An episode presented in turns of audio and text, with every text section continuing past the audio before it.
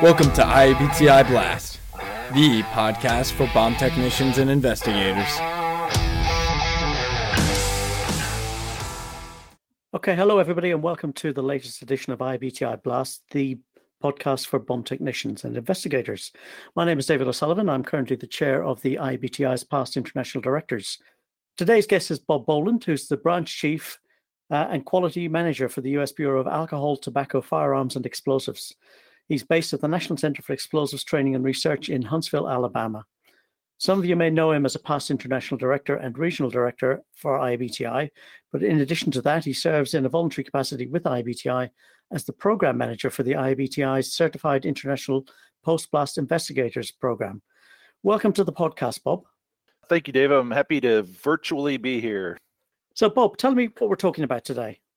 So I, I, appreciate you giving me this opportunity to speak today, and, and the topic that I want to talk about is is valid credentialing in the public service uh, sector. So normally, you know, this doesn't get a lot of discussion around the IBTI community. You know, valid credentialing seems like it's kind of a boring topic to talk about, but it's really important. And for those of us who serve the public interest, our governments and of course the people that we serve have an expectation that when you are hired to perform a certain public service that they're going to get a competent individual who is capable at least of adequately handling whatever public duty they are tasked with doing.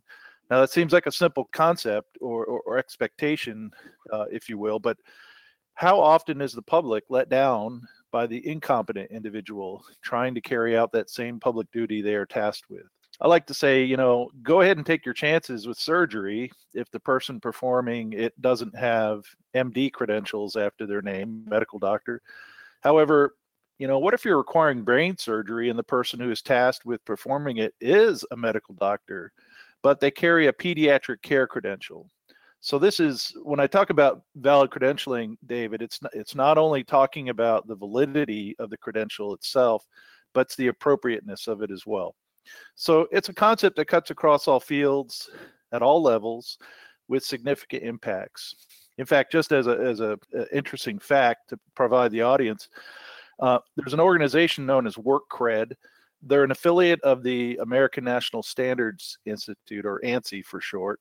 They currently report that there are over 738,000 credentials in the United States alone.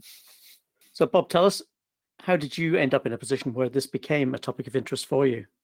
Well, I'd like to say it's because I had nothing better to do, but if, but of course, we all end up doing things that we don't always expect we're going to be doing as we go through life. And I spent the first 30 years of my public service and law enforcement, so credentialing was not exactly a topic at the forefront of my daily duties. You know, I attended a lot of training like we all do during the course of my career. I even had a few certifications, but not until the past six years in my current position with ATF have I been fully engaged with this concept. Now I have a much clearer connection between the two fields of quality and law enforcement. Part of this stemmed from me having to build up my own personal knowledge and credentials relevant to the quality field over the past six years, uh, because quite frankly, there's just not a lot of people who've worn both hats.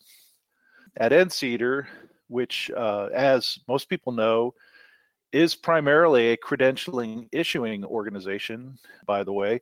Part of my duties include seeking out appropriate personal and organizational credentials for our programs themselves and our personnel and our operations. This centers around credentials with third party accreditation, such as the organizational credential I just helped us achieve last year for NCETR with the accreditation of the ATF National Response Team to the ISO standard 17020. Okay, well, Bob, tell us, tell the listeners just what you mean by valid credentialing.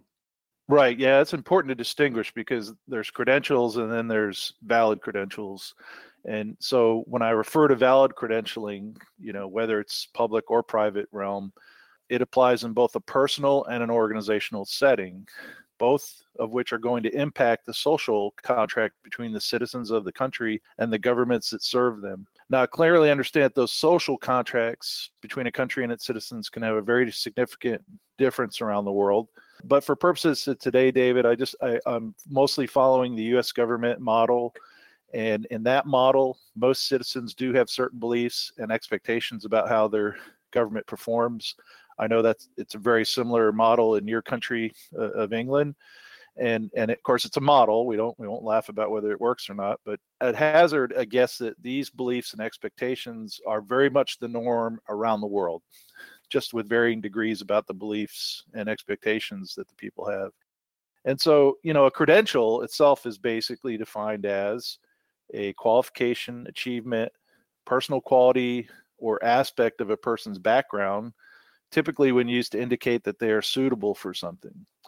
So that's, you know, that's in a nutshell credential. But from that starting point, there are a number of factors that bring validity to a credential. So, oftentimes in our line of work, you'll hear about certifications as well. And I'd like to talk about that as well, if I can, David, in a bit. But first, um, if I may, uh, I'd like to discuss some just basic characteristics of what makes a credential valid, valid, if that's okay with you. Go ahead. So, you know, first, a valid individual credential should be able to demonstrate a greater predictive individual competency. So, in other words, are you basically are you truly qualified or competent to successfully and safely do the job required? For instance, in our line of work, you might be a certified bomb technician, but are you able to RSP an underwater mine? It's a clear difference between that certification and the requirement uh, for that mission. So you have to understand it's important to understand whether the credential you have actually aligns with the competency you require or need to properly perform your duties. Next thing to ask is the credential based on actual required competencies. So, what I mean by that is, was there actually some type of formal job task analysis or competency modeling utilized? Uh, and these are tools that help you know uh, us figure out what are the actual jobs uh, or the requirements for a job. Were these used to design, develop, and implement the basis for the credential? You know, what is the actual need that the credential needs helps to fulfill? And when I say this, I say beware because this is this has been common in law enforcement over the years. Uh, ad hoc credentials, and what I mean by that is that's where subject matter experts simply make unilateral decisions about what they think you should know versus basing it on actual evidence. Another thing is does earning the credential include comprehensive assessments? I mean, that's critical for validity. Um, that can be written or observable or both. Are the assessments relevant to the credential aligned with the required competencies to earn the credential. So, in other words, are the questions or observations criterion referenced uh, so that the level of competency is aligned with the predictive outcomes for the credential earned? In other words, the test, the assessments themselves have to be completely relevant to the competency. They have to be aligned with the need and the way the questions are asked and the way they are assessed. Also, this is important because does the credential include continual demonstrated proficiency? And that means assessments, proficiency assessments. Especially if the credential is a certification, it absolutely should have a recertification included as part of the credential. Also, can you identify all the valid credentials that will facilitate you reaching your goal, being truly competent at what you do? It may be that it requires more than one credential to be truly competent. And then lastly, is the credential itself validated by a true third party, such as occurs with accreditation? You know, some credentials may be self validated, you know, meaning that the credential issuer also validates the credential. And, and that's that's a very common thing, especially in law enforcement. That doesn't necessarily mean the credential is invalid, but you really need to to take a look hard look at that and assess what the validity of that credential is. So in essence, David, when I say a valid credential, a valid credential really should be an excellent predictor of the competency it is designed to meet. It's not just something to make your talents look appealing on paper. It should be an actual credential that has a high predictability of demonstrating that you or your organization have the actual knowledge, skills, and abilities to perform the mission competently and safely. Well, thanks for that, that explanation, Bob. I mean, some of our more cynical members would say, you know, why do we need to use a phrase that we use over here? Why do we need the nanny state um, telling us what we should and shouldn't do and what we should and shouldn't know to be able to stand up and give evidence on a subject that we've spent our whole life building experience in. Right. Yeah. Exactly. Uh, you know, and, and that's that's why you know a system of valid credentialing is so critical because it it ties everything together you know if if a certain if a, let's say just for a bomb technician for instance you know we know they have certain competencies they need to have to perform their job safely and competently. If they don't have those standards and those standards aren't truly what they need i mean just think of the results. Catastrophic to say the least. So it you know what what do you think then? What would you say to the um, the average member of the IBTI, what is the value of having valid credentials to public service? Right. Well, I mean, you know, you have to personally look at this and say, okay, um, I know that there's an obligation from my government to my public that the right or rather competent people are doing the jobs they're hired to do. That should be, you know, right from the get-go. That's that's a uh, a standard. Then, in order to be competent, there may be very specific knowledge, skills, and abilities these people must have. So, in many cases, a valid credential or many valid credentials are going to be essential to making someone truly competent. On the one hand, the government, the public has an expectation. On the other hand, the government has an obligation. And valid credentialing helps get the government to that expectation. You know, David, in fact, some credentials are absolutely mandatory as a condition of employment and competency. I mean, you can't practice, you know, medicine without a, a medical license and medical doctor credentials or say you can't legally practice those things. So, you know, those may include certificates, certifications, or licenses that are required for those positions. Uh, and in these cases, both the individual and the organization are in agreement as to the need for these credentials. And because of that, typically organizations will cover the expenses of achieving those credentials. The areas that really need a closer look, David, are, are when individuals and organizations are looking at credentials that are voluntary or preferred. Although not mandatory, some of those credentials may be highly preferred by the organizations, especially in their hiring processes, but not necessarily ones they want to pay for. So, the key to understanding these kinds of credentials is to determine if they are aligned with the competency necessary to perform the assigned mission. Sometimes showing this alignment is going to help the agency justify why they want to use taxpayer money for the costs associated with obtaining these credentials and and thus keeping uh, you know us from having to pay for these out of pocket. You know one of the ways this concept of having the right credentials and we we talk about why it's important to us in public service um, is how this plays out in a, in a court of law. So when a court of law deems someone to be competent at the expert level, it's often predicated on the individual and sometimes their organizational credentials that the individuals carry with them onto the witness stand. You know, nothing's more uncomfortable than when it comes to testifying beyond your level of competence. Defense attorneys love that situation. We've all seen individuals who do this deliberately, you know, the so called experts, because anybody can be a hired gun. But often it's the time that individuals inadvertently get pushed into testifying beyond their competence. There are times even that a person believes their competency is more than what it really is. And of course, attorneys relish those moments because if they can discredit your testimony in any way, it can potentially jeopardize, you know, the case that that you're testifying for. So, you know, there's certainly one major concern that is one major concern to the validity of a credential is is when you are in a position of testifying in court. You know, as an IBTI member, you may be a certified bomb technician, but you know, be very cognizant of what this credential actually means in terms of its validity and appropriateness. And I say that because, you know, with ATF for 22 years of my 30 year, 31 year career and counting, I was an ATF certified explosive specialist. I would always tread very lightly when it came to what this credential actually reflected in terms of my personal knowledge, skills, and abilities. I never wanted to tout myself as an expert. I got referred to that a lot of times by people based on just what my knowledge, skills, and abilities were. But, you know, certainly it wasn't something I considered myself and you have to know your limitations of your personal or even your agency's credentials. So, kind of to sum that up from a public service perspective, valid credentials can very much be a mechanism to reducing personal and agency liability. And they can be part of a credential stacking process in order to ensure an individual is truly competent for the position they hold. They can serve as a predictive measure for desired employee performance.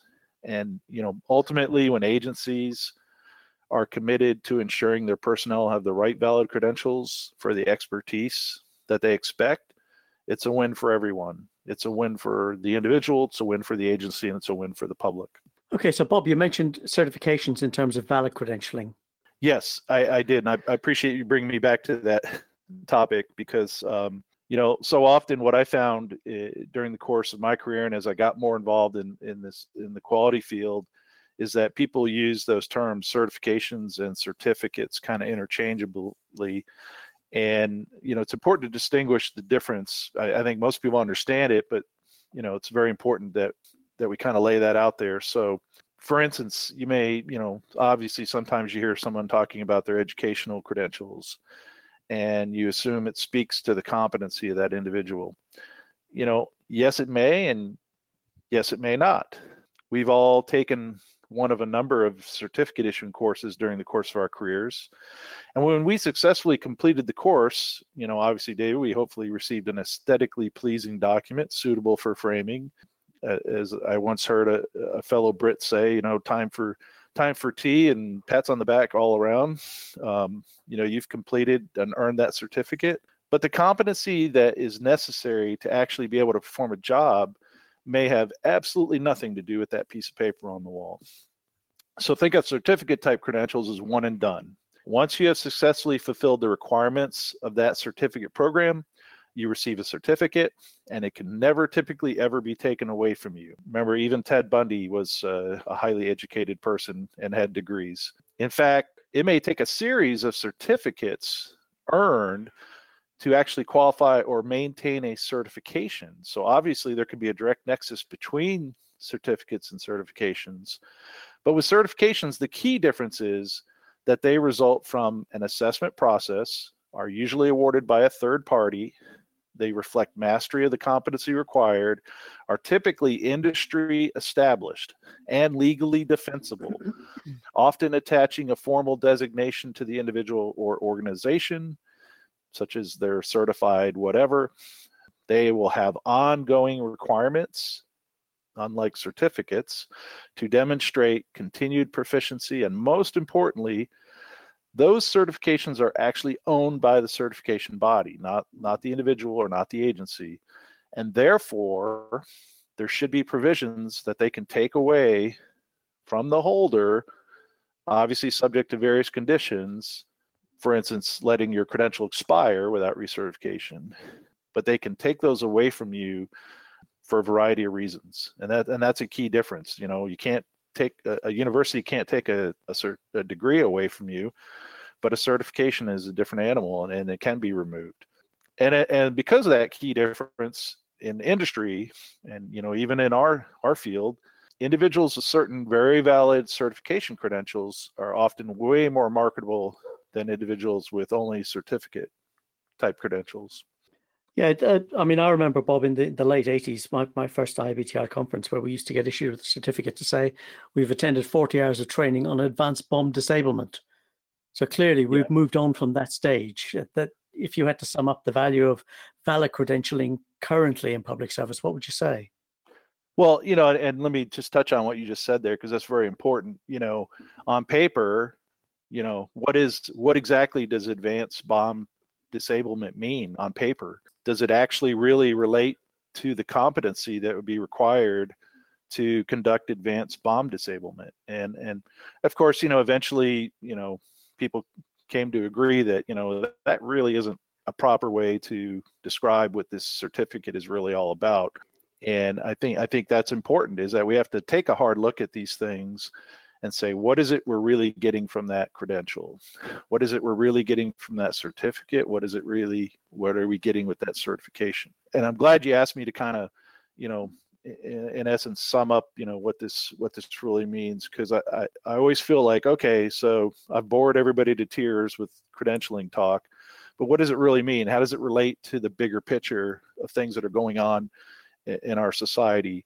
And you know, I think when you, you there are definitely some prof- professions that are very strict and demanding in terms of what constitutes a valid credential. So any if you take a look at the medical field, look how under, look how quickly you understand what how it relates to that. You know, licensing and certifications for medical professionals.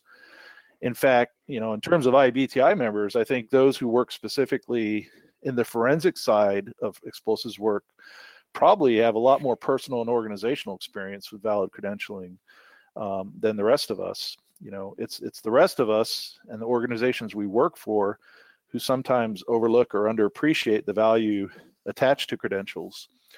You know, David, several years ago, IB, IBTI went down a very unique path in terms of valid credentialing with the development and implementation of the Certified International Post Blast Investigator Program.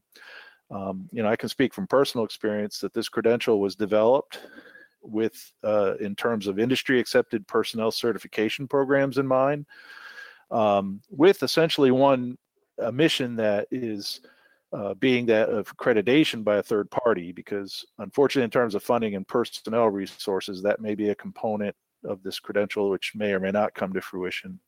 However, the CIPBI program itself is fairly rigorous requires a number of underlying credentials, uh, a lot of certificate uh, credentials, and it is certainly an assessment based credential. Um, most importantly, it requires a continual demonstration of proficiency in order to maintain the credential. So, you know, ultimately the value of this IBTI credential is measured by the ability of the credential to predict a certain level of basic competency of the individual in conducting a post-blast investigations. That's the true test of that credential, which is it hasn't exactly been answered at this point, but it's something to look look towards. You know, lastly, David, if, if I can kind of sum up some uh, some points about this whole valid credentialing topic, there's 13 different questions that I kind of use to summarize how you you know essentially determine if something's a valid credential and it's things that you can ask of yourself or of your agency in terms of assessing credentials. The the first one being you know what is the level of rigor involved with obtaining the credential? You know oftentimes easy does not equate to validity. Pull the curtain back on this on the credentialing program and be willing to take a hard look at it. Who or what is the source of the credential? Don't assume the individuals or organization providing the credential are legitimate. Be willing to question the basis for the organization's legitimacy. Uh, third is thirdly is the credential provider themselves credentialed to be a credential provider. Uh, and I say that because there actually is an ISO standard, uh, ISO 17011, that applies to credential providers. So it's fair to say there actually is an industry standard for for that as well. Does the credential require ongoing demonstration of proficiency? Uh, this is so important. You know, the, it, I, I always think about riding a bike. Okay, so yeah, once you learn to ride a bike, you can always ride a bike. But can you always ride a bike well? Can you always ride a bike at the same level you rode when you first learned? You know, there's there's differences. The proficiency testing needs to be designed to be very specific about assessing the competencies that are required by the credentials. What is the level of rigor in maintaining the credential? Again, I go back to this. Easy does not always equate to validity. Another question to ask is the credential directly aligned with required competencies for the position you are seeking? And that's where I talked about, you know, was there some type of job task analysis or competency model done? In other words, somebody actually figured out, okay, you're going to be a certified whatever. Here are the actual key elements or, or components of competency you need to be able to do that particular job. And then those are the things that the, the credential need to be based off of, not somebody just thinking of things off the top of their head, you know, what they think is good for everybody. Um, what processes did the credential provider utilize to directly align the credential to the required competencies you're seeking? Does earning the credential require passing written and or observable assessments? If it doesn't have assessments, you really have to question the validity of the credential. I'm not saying it won't be, you know, not valid, but you really have to question just what it what it is it's trying to achieve. Is the credentialing entity accredited? Again, you know, I, and I say this, NCETR, where I work, is a credentialing issuing entity. We are, I'll be perfectly honest, we are not accredited under an ISO standard for being a credentialing issuing entity, but we're no different from a lot of agencies that work in our, our field. Is the credentialing program accredited? Now, this is important because this is something we are pursuing at NCETR is we are trying to attach more validity to the credentials we issue. And so we are seeking accreditation for those programs. Does the credentialing provider have policies and procedures in place regarding the use or misuse of the credential? This is very important with certifications. And for instance, IBTI, if you're a CIPBI and then you're out testifying in court or you're out telling the public all these things you know about that are beyond the scope of your certification, uh, this may bring discredit upon the credential itself. And so the credential provider has to have a mechanism to be able to revoke or suspend uh, that credential for those kinds of situations. Does the industry or the field accept and recognize the value of the credential? Now, that to me is very important because if the if the field you're working in doesn't even accept the value of the credential, that's that's a huge red flag right there. So it's very important that the industry and the field be willing to continually evaluate which credentials are critical to being and remaining competent in their industry field. And and lastly, the credential providers need to remain uh, relevant. They must have a system to constantly evaluate and review what it is they're doing, what it is they base their credential on, so that they remain relevant. It can't be, you know, okay, we created this wonderful credential and now it's good forever. It just doesn't work that way. Well, Bob, that sort of segues into the the um, you mentioned the IBTI's Certified International Post Blast Investigators credentials. What can you briefly tell us about that? So uh, that that particular certification came about from some really, you know, some voluntary talent, which is what IBTI is always based on, that came together and said, you know, they recognized there was no similar credential to that in existence anywhere around the world. Now there's there's a lot of post blast re- relevant training. There's a lot of post blast credentials in terms of certificates but there was never an actual personal certification program for post blast investigators. So they saw this as a unique opportunity to put IBTI at the forefront of this particular um, model of establishing a very valid credential for this.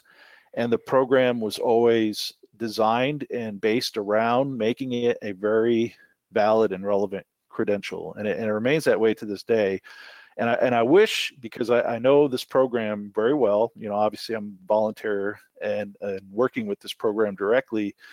I know that this program would be suitable for third party accreditation, but essentially it comes down to it's a money and a time issue because you have to have somebody who is always constantly maintaining the program. You have to have the money to put it forth. It doesn't accreditation doesn't come cheap, but maybe one day that will be something that can be accomplished. But in the meantime, and this is what I'm really happy about with the program is every other thing that makes it valid has been instituted as part of that program. Okay, well, thanks for that, Bob. Is there anything you'd like to add before we wrap up today's podcast? Yeah, sure, David. Just uh, you know, I think I've probably ran my mouth way too much, and uh, if people aren't asleep by now, well, that's too bad. But they can always go back and re-listen to it. That's the beauty of podcasts, right? You know, if I had to say, you know, what what really is truly the big picture here is when we when we start talking about uh, valid credentialing and its importance to what we do.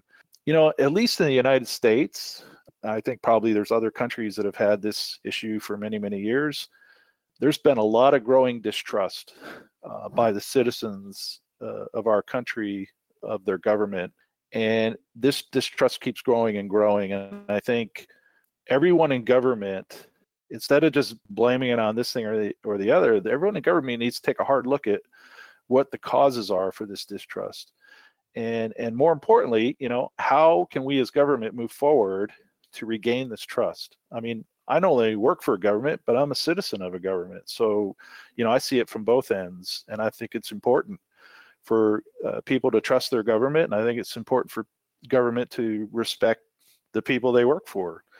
So, when I talk about valid credentialing, I just see this as a tool that obviously it directly impacts competency, and hopefully, competency leads to greater successful performance by individuals and organizations. And of course, that has a direct impact on the public's perception and expectations of what the government is doing.